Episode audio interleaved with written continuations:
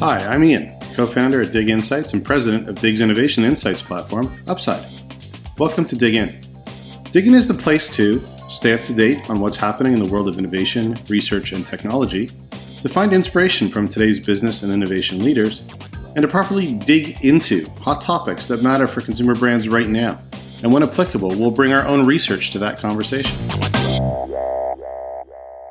Welcome back to this week's Dig In episode. I'm so excited we're doing another founder spotlight. Today I'm talking to Anie. She is the founder and CEO of the Unscented Company. Um, she founded it 10 years ago with one purpose. She wanted to reduce single-use pla- uh, sorry, single-use packaging and plastic. Um, and a decade later, they were just named one of Canada's fastest growing companies for the second year in a row, which is very, very cool. Um, today we're going to chat all things the Unscented Company and all things Anie. Anie, thank you so much for joining me today. Oh, well, thank you for having me, Megan. of course. I'm so pumped to get into this. So, for anyone who doesn't know what the Unscented Company is, can you tell us a little bit about the business um, and sort of what you guys offer? Well, as you said, I started that business because I wanted to redefine the notion of clean by offering a complete line of products that would be natural, obviously efficient, uh, exclusively unscented, and that would be um, designed to to have a better sustainable lifestyle. Because everything i manufacture we offer it in bulk or plastic free uh, solution. Because ultimately megan i'm a soap company and by definition a soap company is part of an industry that creates one of the worst environmental disaster the single use plastic packaging. So I could not, in my right mind, start a business and not be part of the solution. So today we are selling a line of cleaning products, body care products um, that is definitely designed to reduce our collective plastic footprint. Excuse me, that's um that's really cool. I mean, I, I know when we initially chatted, Mm-hmm. I, I asked you, you know, the singular mission is so amazing. And you're seeing so many entrepreneurial businesses these days come out with um, almost like mission first or uh, mm-hmm. sustainability first. And I kind of asked you, you know, why soap? Like why why did you roll with soap as as a way of attacking the problem? Can you speak to that a little bit? Absolutely. You know what? That was the first question I think everyone, including my parents, asked me Anie, soap? Really? and the first thing they would say, you can do better than this. And I'm thinking, actually, no, because first of all, uh, for your information, I am intolerant, intolerant to fragrances. So since the age of 13 years old, I've been doing my own little formulas um, in my house because there was very little option for me that was fragrance free. So when I decided to launch um, the Unscented Company and a soap business, and everyone had the resistance or a very, very um, loud voice saying, okay, Anie, you can do better than this, or it's not sexy, or why don't you do a uh, an Apple app? All of that seemed to be much better. But for me, soap uh, is a product that you use daily. So I could have a true impact on the products we're using to be more, uh, to be healthier, uh, to be more biodegradable. Um, and also, I could design the packaging to actually reduce the, lev- the, the, the level of plastic in it. So for me, it was a true industry that I could make a difference and that I that I could actually uh, change the standards because we would uh, develop new style products. We would do innovation in a very, very conventional industry. So I think soap is the it's the perfect industry for me. I love that. Um, I I also loved hearing in a conversation we had that you kind of said flippantly, you were like, I don't really care what Unilever is doing, or I don't care, not specifically Unilever, but like, you know, insert big, you know, uh, consumer packaged goods brand here. You know, that doesn't really matter to me in terms of what I'm doing uh, mm-hmm. within my own business. Why, why does that not matter to you? oh you know what if i would have looked at unilever or procter and gamble or any of those uh, big group i would have never never started a business in the soap industry. Uh, they're well established, they own the market share, um, but because they've not innovate uh, the past 50 years, I decided to just focus on my grassroots community and and grow with my with my community and and see where that would lead me. And you know what? Uh, those big companies can are not that agile. They cannot turn around quickly. And we need these businesses that are putting products out there that are better for the environment. So even if I'm a niche market because I am unscented, because I am a natural products, uh, and I am also refillable, all that together you know what? I my offer can very well differentiate from anything on the market right now.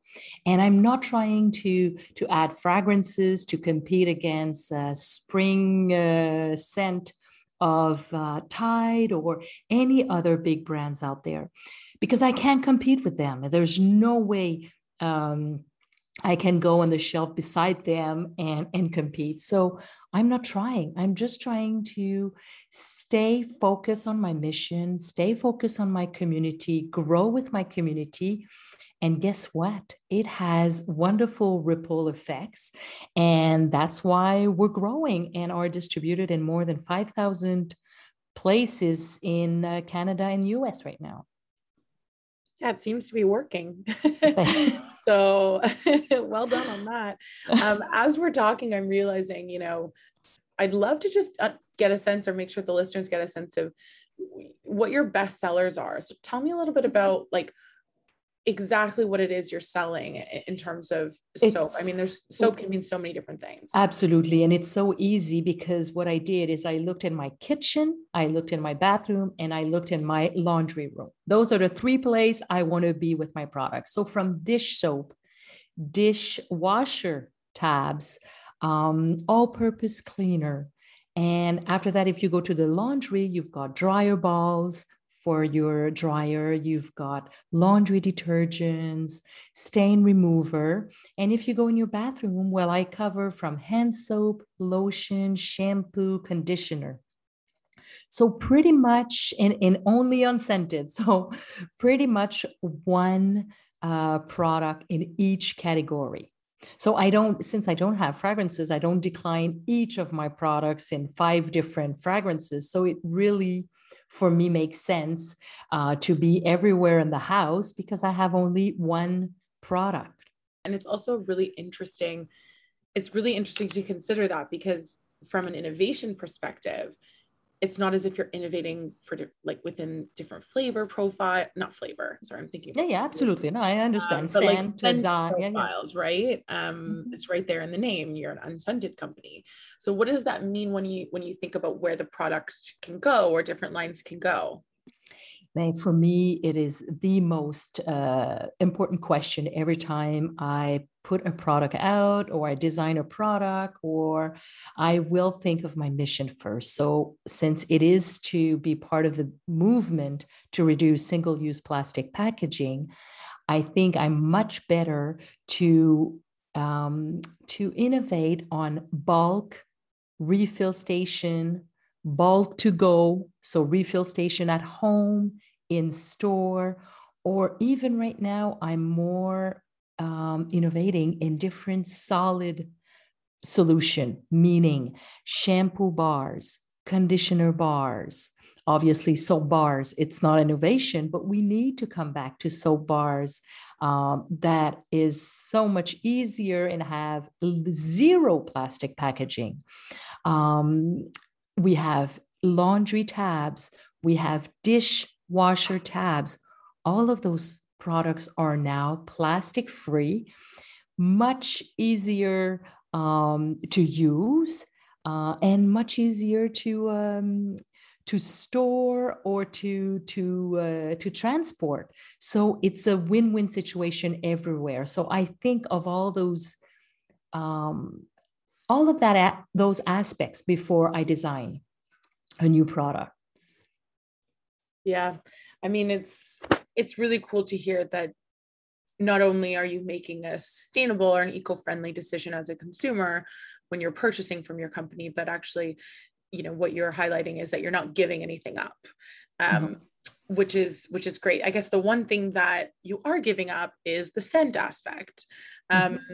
talk to me a little bit about why that transition might be challenging within the soap market so this idea of nothing having a scent? Like, what are some of the myths associated with scent in this category? Well, Megan, at the beginning, when I went to see customers that had retail retailers, or I went to see customers, uh, any B two B customer, basically, um, they would say, "Oh, natural products, Anie, eco-friendly." Mm, sorry, I, I don't think it works, and it's way too expensive. So that was the first thing I had to convince people that we needed to go with products that didn't have phosphate or paraben or formaldehyde. So that was the first thing 10 years ago. After that, being unscented. Well, that's another big challenge, as you put it, because if it doesn't smell lemon or lavender, it is not clean. So we've been brainwashed for 50 years that the scent is the performance of the product, which is nothing close to the truth. And after that, I am asking everyone, why don't you reuse your bottle once or twice and refill it? So at least we don't send uh, plastic packaging to the landfills for nothing. So, right there, I had three major challenges right at the beginning. And I could every single day, I have people asking me to add fragrances to my products. And you know what? I, well, not anymore, but at the beginning, but I decided to stay true to myself um, because, bottom line, my grassroots community wants to be eco-friendly, wants to be zero waste um, lifestyle, um, might have certain allergies, certain like asthma, um, are sensitive, or is a man living alone in their apartment that don't necessarily wants to smell um, lavender all day, or an, a recent mother that just gave birth that doesn't want to wear too much perfume on her clothing because of the newborn. There's enough for me of a market to have a very nice business. So I am not trying to go at the mass. If someone, uh, uh, do you say that in English? Uh, maybe you don't, but to the mass consumption. Yeah. So I'm not looking at that uh, as the only way to grow my business, but focusing and staying true to my mission. Yeah. I mean, that leads really nicely on. I want to come back to this grassroots community because I think mm-hmm. it's really interesting to think about, you know, who makes up that community and how you've nurtured it over the last decade. Um, mm-hmm. But let's touch on the mission, so the singular mission. Um, we talked about how that relates to soap, um, mm-hmm. and I and I totally get that. But what's made having what is it about having a singular mission that's made building a business easy? And then on the other side of the coin, how has it made it challenging for you? Well, I think um, for any businesses uh, 10 years ago that would put in the same phrase being sustainable and being profitable, we were seen as completely uh, unrealistic we could not say the word eco-friendly and profit uh, uh, in the same presentation. We were seen as a nonprofit or an organization to do good. Uh, so it was challenging at the beginning to have or manage a purpose driven business. But to come back, I was 42, 43 years old when I started the business. I had two young toddlers. Um, so it was not even a question for me to start a business without uh, my values of, of growing a business that would actually have a positive impact and that would think of other things than profit, that I could definitely include the community and I could include the environment. So, since it's part of my DNA and it's part of the, my business model and part of my how do you say like the first day i decided to start the business it's from there my community respected that. They respected the fact that I was authentic by doing it. I was not using it as a marketing stunt and I was not using the word sustainability because at some point it becomes some greenwashing. So that's why I grew and the community believed in the business. And today, after seeing Greta walk in every big cities in the world, and after hearing about climate change on the news and plastic ocean, the business or my business has has gained from that because more and more people want to buy from companies that they have their best interests at heart and they have the planet best interests at heart. They want to contribute, they want to buy from a company that has a positive impact and that creates value. So we've seen the past 10 years a shift in a more responsible consumption. Does that make sense? And I'm benefiting. I, am I'm, I'm really um, I'm really benefiting from that new way of uh, of buying. Yeah, that totally makes sense. So I'm hearing that essentially it's gotten easier over the years as opposed yes. to harder. Um, Absolutely. So what about it was it was it hard to get the business off the ground in the beginning because the idea of um you know it being profitable and also eco-friendly or mm-hmm. like eco-conscious was that just those two things didn't go together is that why it was it was challenging it was challenging because to get some money the bankers and all the investors are not there yet they weren't there yet uh, 10 years ago um, they they just couldn't put their money into a business that didn't focus solidly on the profit. And, and I would be very up and open with them saying, yes, profit is important. Yes, we need to do to make money, but not to the detriment of our community and environment.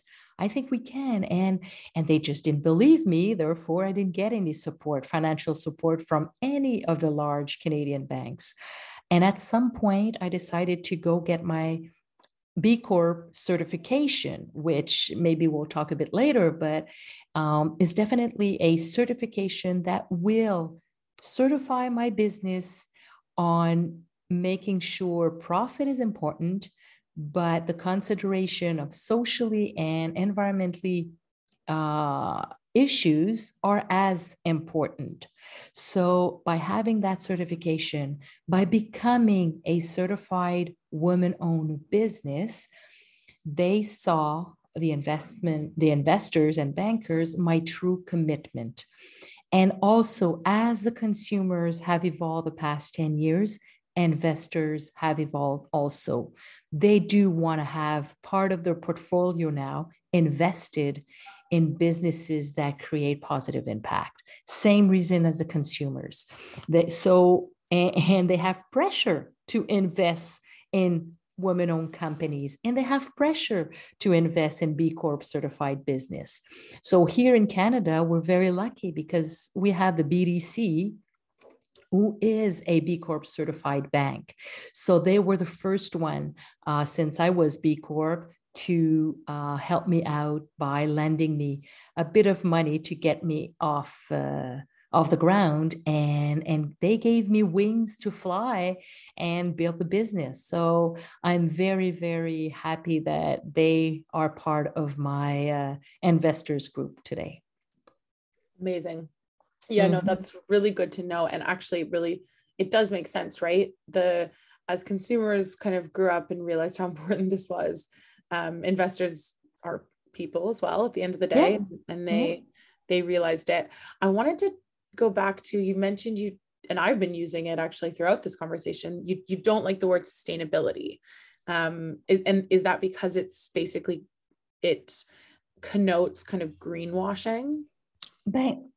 I, I wish I, you know what, I do like this the word sustainability, but I think we are overusing it because ultimately uh, I'm not all sustainable today. I'm still putting plastic bottles on the uh, on the market. I'm still selling my products to any consumers that wants to buy it in the in America. So I'm shipping dish soap in a box in California. So so we are not doing everything perfectly and and it's tough because now everyone is using it to to give themselves a good conscience. And i was reading this morning in any any newspaper we've got shell now. When you're at the pump you can pump your gas and at the same time buy some neutral carbon credits. And and they they they use the word they're being sustainable. And it just makes me think oh no no we're not supposed to go there. This is not right. And so i'm trying to see how will i pivot um, our true mission. And without saying that we're doing everything perfectly uh, we're not. And but every we're trying to do everything every day that makes more sense. Yeah and I think as people, it's hard, right? Because your mission is still such a sound one and it's it's amazing what you've been able to do with your business you know with that at your at its core mm-hmm. um but understandably as we learn more about what we need to do to protect the environment sustainability kind of shifts right it continues to to mean something different and i really appreciate that that outlook on you know using the the word kind of willy-nilly and and it not in the end of the day kind of not meaning anything at all anymore. Just so exactly. Wow what a what a downer. Sorry. No. Oh no certainly you know what? It's like everyone that tells me oh i'm going to stop recycling. It doesn't do any good. Half of it goes to the landfill but no, we still need to continue doing these efforts because collectively it has a meaning at the end. And if we stop, then we're back to square one. I'd rather do something 50%, 30%, but moving up. Yeah. And one little um, I would say statistic or KPI. I would I would really call it KPI because it's something I look at on a yearly basis. Is the number of local suppliers uh, within 500 kilometers of my um, head office, which is here, Montreal, Quebec, and I'm up to 84.7 percent. Uh, and out of those 84.7% local businesses, 12% are women owned business. And and we want to grow um, these uh, numbers. So for me being sustainable is all about that also. So it has to do by making sure locally you're invested and so we're trying to do things differently. Amazing.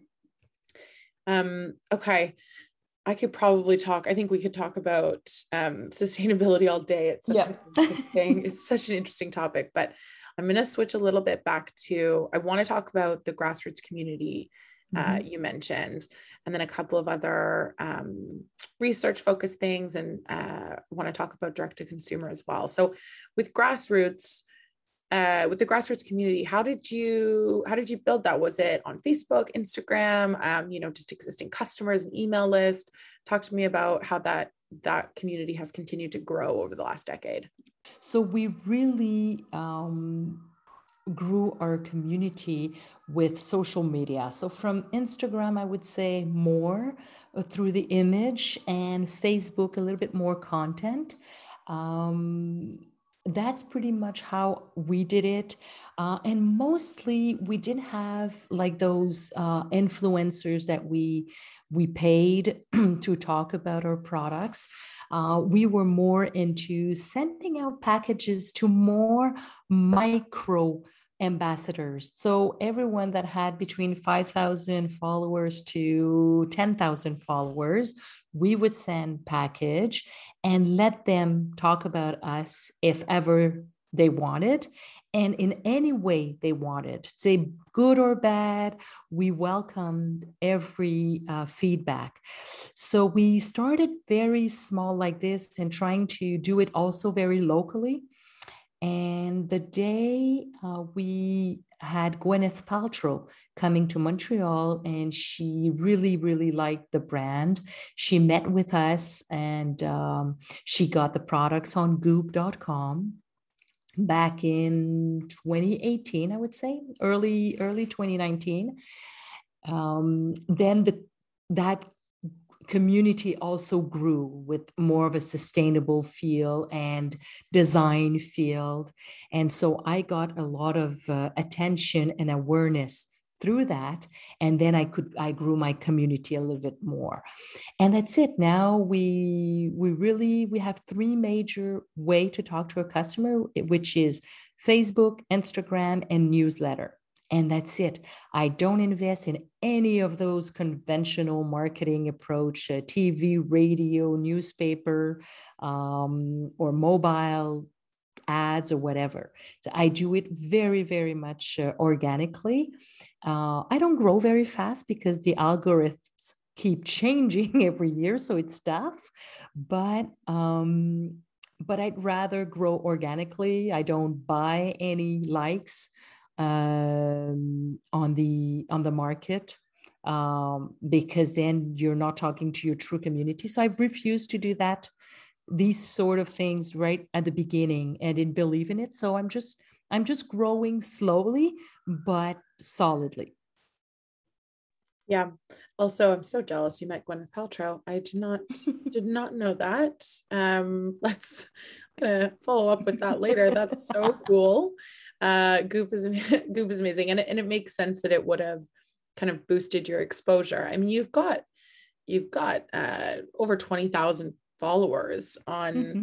on your Instagram, so it's not not um like a small amount of people, and it's amazing that that's largely through. Well, it's completely through. um Yes, yes, please, one hundred percent through uh through organically very cool. But and it's not growing anymore. It's not growing much as much as it used to. There was a time when we could see the say going from 5,000 to 8,000 quickly. Now you've oh. got to work for it. It's it's difficult, but it's true likes.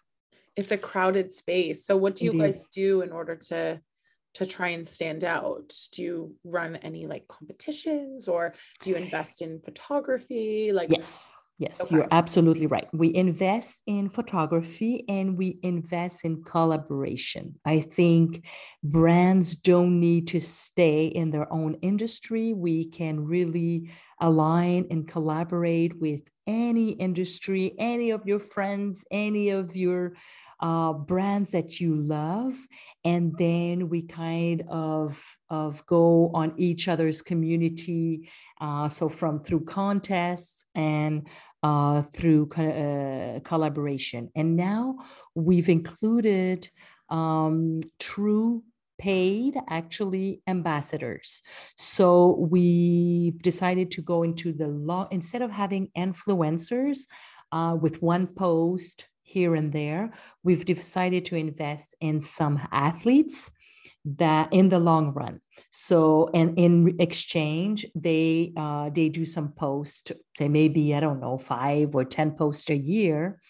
But at least we are contributing uh, into an ambassador's uh, athlete uh, uh, uh, how do you say that? Sport career yeah yeah their sports career that, that that's it sense. is that how you say it yeah i'm sorry no no it's fine um okay so that hasn't happened yet but that will hopefully no we've actually signed our first or two we've signed two yet so oh, far cool yes um and so what you know you're focused on instagram i'm mm-hmm. really mm-hmm. fostering the growth there yeah. do you do you yourself go and like look through comments and try and get a sense of how people are reacting to new product launches or or um or you know your newsletter um, for instance or do you have a team that kind of does that and, and bubbles up the the findings to you?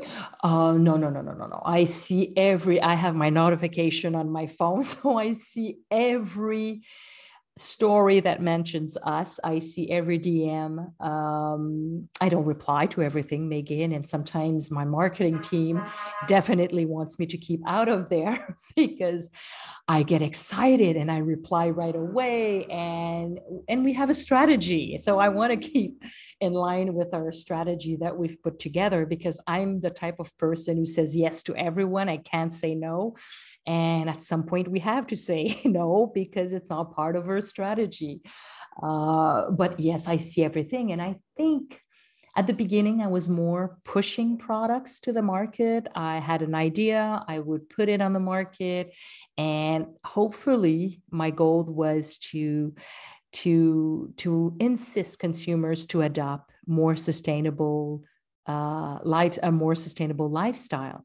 And now today, by reading those uh, direct messages from from Instagram or Facebook or whoever, wherever, even LinkedIn, I'm very active on LinkedIn. Uh, they've helped me quite a bit identifying the next product launch.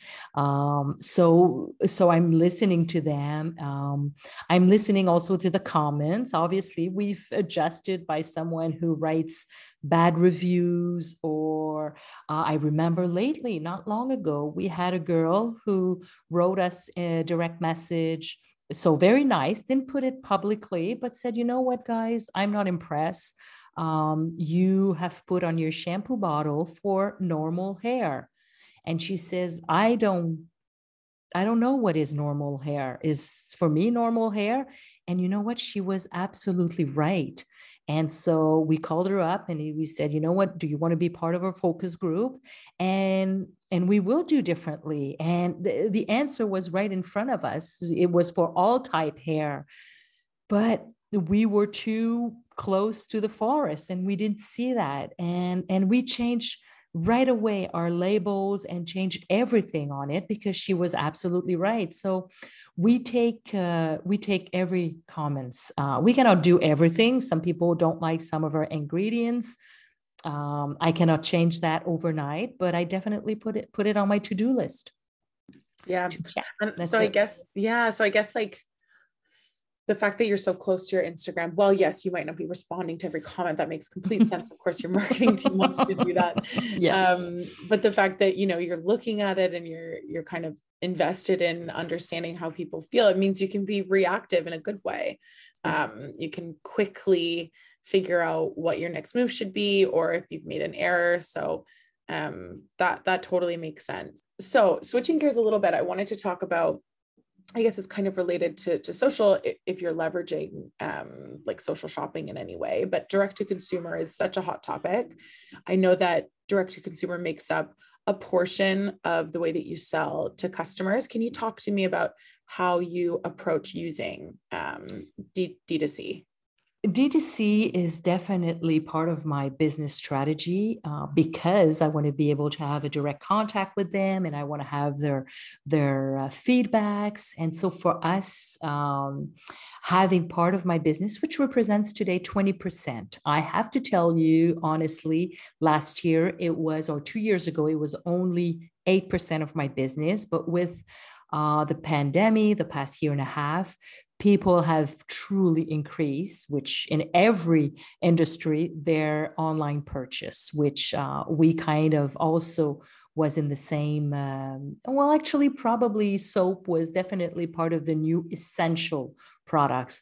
So we kind of increased uh, 500% our business uh, online and and became a more uh, direct to consumer brand. So for me, it is absolutely a necessity. Uh, where do I want to bring it? Probably around 35 maximum 35 40% uh, we do have also are very present in any sort of online platform uh, that we have throughout Canada, a well.ca or a loblaws.ca, uh, sobeys.ca. So we are online uh, in, in different places in Canada. And we are also going through big retailers from Bulk Barn to Canadian Tires, uh, uh, in store with, um, with uh, Sobeys so, and pharmacies. So we kind of have both.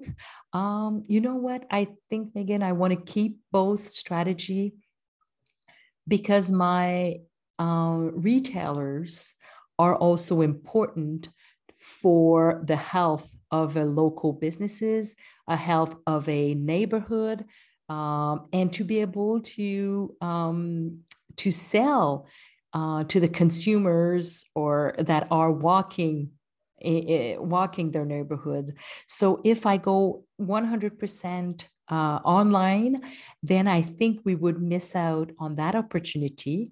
And with my concept, I'm selling refill station in store. I want people to go and stay in their neighborhood to go refill their bottles.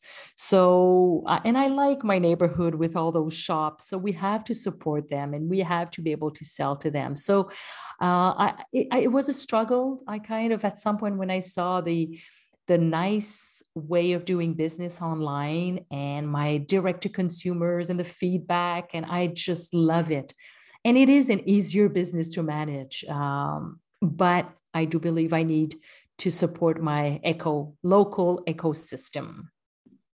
Yeah, I think that's really nice. And it goes back to you guys, you just creating a business, you know, from the ground up that's really driven by purpose. Um, Anie, this has been such a pleasure. I'm just going to finish with one question. You know, what's next for the Unscented Company? Oh my God so much. Uh, definitely, right now, I'm in a process of putting new products, innovation on the market for 2022 and 2023. And I want to be able to offer my brand uh, throughout the United States and Canada. Uh, because by doing that, we are seeing our competitors doing the same thing as us. So for me, it's the biggest uh, gratitude I can get because we are changing the industry standards. People are doing it like us because they believe we're doing it right. And for for that, I wake up every morning. I go to work with butterflies in my stomach, and so I, I want to have that that kind of contagious movement throughout the United States and Canada. So that's next for me. Just a small, just a small mission. small little thing I wake up every morning. Where can people find the Unscented Company if they want to check out your products? Well, definitely. First thing, maybe to get a sense of our values and brand um, attributes would definitely be on our website. Uh, and after that, uh, look out for any natural stores around your neighborhood. We definitely must be there. And, and if not, ask them to bring in the unscented company. Love it. Thank you so much, Anie. I'll talk to you soon. Thank you, Megan, for having me. Thanks for joining us for this week's episode of Dig In. If you want more information about Dig Insights or Upside, please check us out on LinkedIn or at our websites at diginsights.com or upside.com. If you have any ideas for future episodes or would like to be a guest, please feel free to direct message me through the LinkedIn app.